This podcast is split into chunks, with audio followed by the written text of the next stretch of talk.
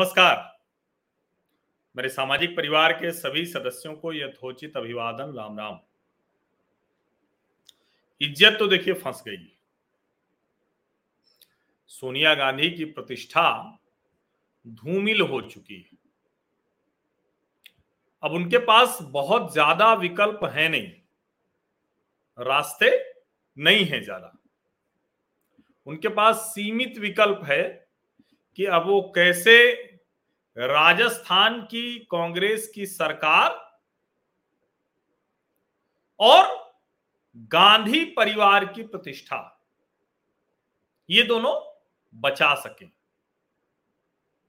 अब आज आप लोगों ने देखा होगा कि अशोक गहलोत आए, सोनिया जी से मिले और मिलकर उन्होंने कहा कि हम तो सब सोनिया जी जो कहेंगी वही करेंगे। और मैंने उनसे माफ़ी मांग ली है।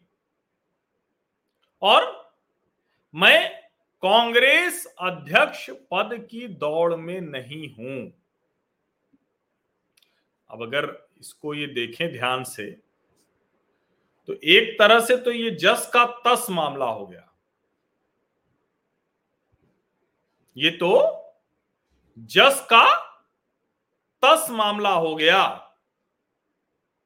जस का तस क्यों हो गया? क्योंकि ये बात तो पहले से ही अशोक गहलोत कह रहे थे कि भाई हम राहुल गांधी जी को मनाएँगे कि वो कांग्रेस अध्यक्ष बन जाए। और अगर नहीं बनेंगे तो फिर हम चुनाव लड़ेंगे। लेकिन जरा आप सोचिए कि ये जब कह रहे थे तो अशोक गहलोत को यह भान कैसे नहीं था कि राहुल गांधी जब ये कहते हुए कि एक व्यक्ति एक पद का सिद्धांत लागू होगा, यही कहते हुए कह रहे हैं कि हम अब नहीं रहेंगे। पार्टी में गांधी परिवार अपनी भूमिका दूसरी तरह से निभाएगा। ऐसे में कैसे संभव है कि वो अशोक गहलोत को दो के दोनों पदों पर रखते। अब कमाल देखिए। कमाल आप देख रहे हैं ना? कि अशोक गहलोत को कांग्रेस अध्यक्ष का पद, जिसपे बरसों बरस से गांधी परिवार बैठा हुआ है, गांधी परिवार जिस पद पर बैठकर कांग्रेस को चलाता है, देश में एक सर्वशक्तिमान परिवार के तौर पर प्रतिष्ठित रहा। उसी पद को अशोक गहलोत ने मटिया मेट कर दिया। धूल धूसरित कर दिया। अब इससे ज़्यादा भला गांधी परिवार का क्या कोई अपमान करेगा? आपको ध्यान में है ना कि जब राष्ट्रपति पद का चुनाव हो रहा था तो ढेर सारे लोगों से निवेदन किया गया, आग्रह किया गया, विपक्षी पार्टियों ने कहा कि भाई लड़ जाइए लड़ जाइए लड़ जाइए। सबने हाथ जोड़ लिए। विपक्षी नेताओं के सामने हाथ जोड़ लिए। यशवंत सिन्हा, चूँकि पटीदारी वाले झगड़े के भाव में थे तो कूद गए अखाड़े में। और देखिए मैंने उसी वक्त कहा था कि ऐसे यशवंत सिन्हा क्या लड़ेंगे? और वही हाल हुआ। वही हाल कांग्रेस में हो गया। अब वहाँ तो चलिए, राष्ट्रपति का चुनाव था, सांसद नहीं थे। लेकिन यहाँ तो कांग्रेस के भीतर का मसला है। कांग्रेस के भीतर का मसला है। और कांग्रेस के भीतर के मसले में भी अगर गांधी परिवार की अब कुछ नहीं चलती, अगर कांग्रेस के भीतर के मसले में भी ये स्थिति हो गई है कि जो गांधी परिवार के बहुत नजदीकी लोग माने जाते थे, जिनको ये कहकर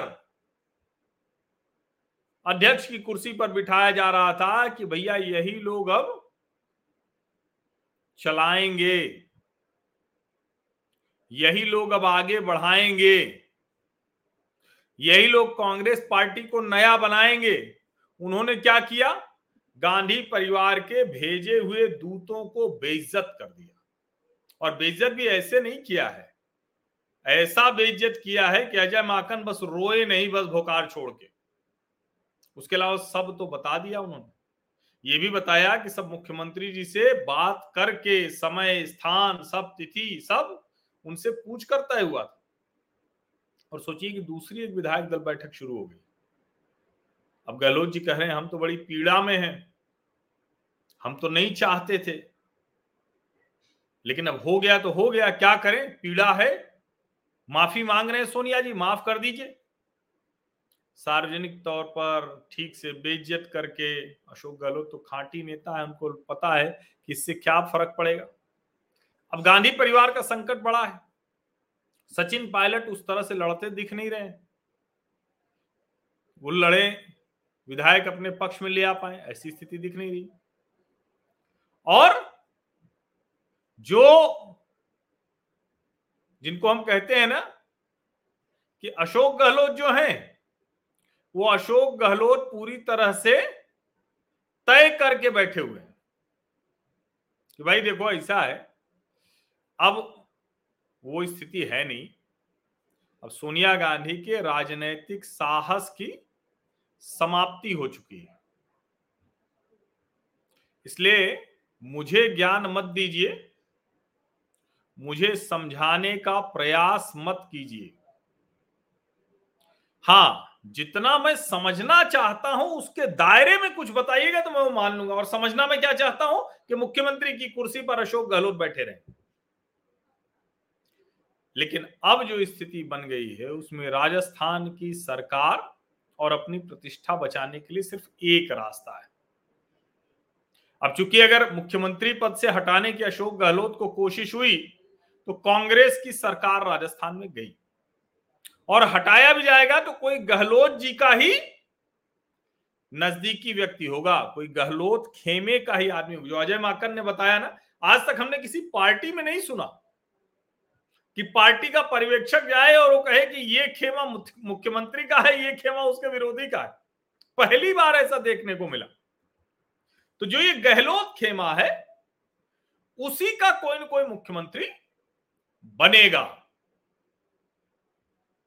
लेकिन अगर उसी खेमे का मुख्यमंत्री बन गया, गहलोत जी हट भी गए तो भैया गांधी परिवार की प्रतिष्ठा तो नहीं लौटने वाली। संभव नहीं है। तो क्या होगा? अब रास्ता सिर्फ़ एक बचा है। अशोक गहलोत को सरकार बचाने के लिए मुख्यमंत्री की कुर्सी से सोनिया गांधी हटाने का जोखिम भरा निर्णय न लें। लेकिन अपनी इज़्ज़त भी बचानी है, राजस्थान भी सरकार, राजस्थान की सरकार भी बचानी है तो एक काम हो सकता है। आज 29 सितंबर है। अभी थोड़ी देर पहले सचिन पायलट मिल के निकले हैं। अब अशोक गहलोत ने तो अपना नॉमिनेशन पेपर वापस ले लिया है। अब कांग्रेस कह रही है कि भाई आंतरिक मामलों पर बाहर मत बोलिए। ये है। समझ रहे हैं ना आप? आंतरिक मामलों पर बाहर मत बोलिए। आंतरिक मामलों पर बाहर बोलेंगे तो मुश्किल बढ़ेगी। तो क्या करना है? अब बोलेंगे नहीं, कांग्रेसी चुप रहेंगे, ये तो ठीक है। लेकिन जिस तरह की स्थिति है, उसमें यकीन मानिए कि कांग्रेसी न बोले तो क्या करें? न बोले तो क्या करें? उनको समझ ही में नहीं आ रहा क्या बोले। और आपको याद होगा मैं आपको याद दिला देता हूँ कि कांग्रेसी बोलते हैं बेचारे तो कैसे फंस जाते हैं। एक कांग्रेस के प्रवक्ता गौरव वल्लभ, ध्यान में है कि नहीं है? तो गौरव वल्लभ जी ने बहुत गंभीरता से क्या कहा? कहा, भैया, शशि थरूर किसी तरह से नहीं जीत सकते, ये तो क्या क्या करते रहे हैं? क्या क्या नहीं कहा गौरव वल्लभ ने।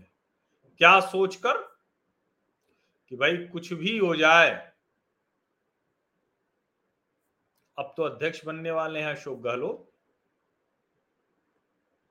कांग्रेस पार्टी अपने सब प्रवक्ताओं सबसे कह रही कि ये मत करो भाई, अब गांधी परिवार का हाथ नहीं रह गया है उनके ऊपर।